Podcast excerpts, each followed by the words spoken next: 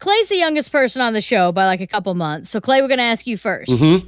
When you moved into your new apartment with your fiance Katie, and you moved out of your old apartment, Yes. the condiments that were open in the fridge, did you pack them in a cooler and move them to a new location? if they were pretty new, I would take them with me. Okay, did you take them with you? Yes.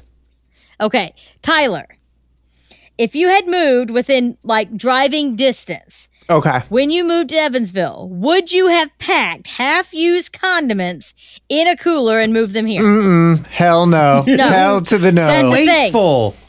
No, Uh-uh. that's the difference between 28 and 30 right there, Clay. I can tell you Right. right now, you're going to hit a certain age that it's just going to be more convenient to waste money. And you know me, I am a penny, I'm a saver. Right? Like I am a penny saved, penny earned kind of girl, but I will be mm. danged if I'm going to pack up a quarter thing of soy sauce and be like, that's it.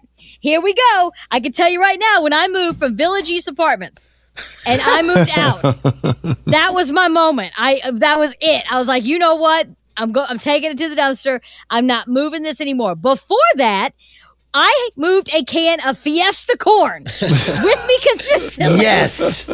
for eight years. Did I ever eat Oh the Fiesta corn? No. But I moved it every year because I'm like, waste not, what not. And now I'm to the point where I'm like, out, done, finished, not moving it with me anymore. There are certain things that when you reach a certain age, you just don't move them anymore. Sometimes it's house plants, if we're being quite honest. But you'll hit that, Clay. When you and Katie buy a house, this next move that you make, we're going to save this audio Mhm. and we're going to keep it.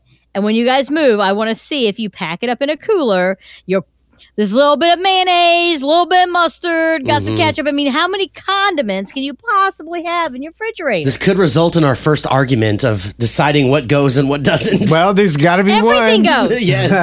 No, no. Everything goes with us to the next house. No. No. Everything goes. You do. Te- can you text us at eight two four seven four when you move? If you've got like half of a jar of mayonnaise that you've had in there for like nine months and you smell it every time you open it, are you moving it? It's hot ninety six.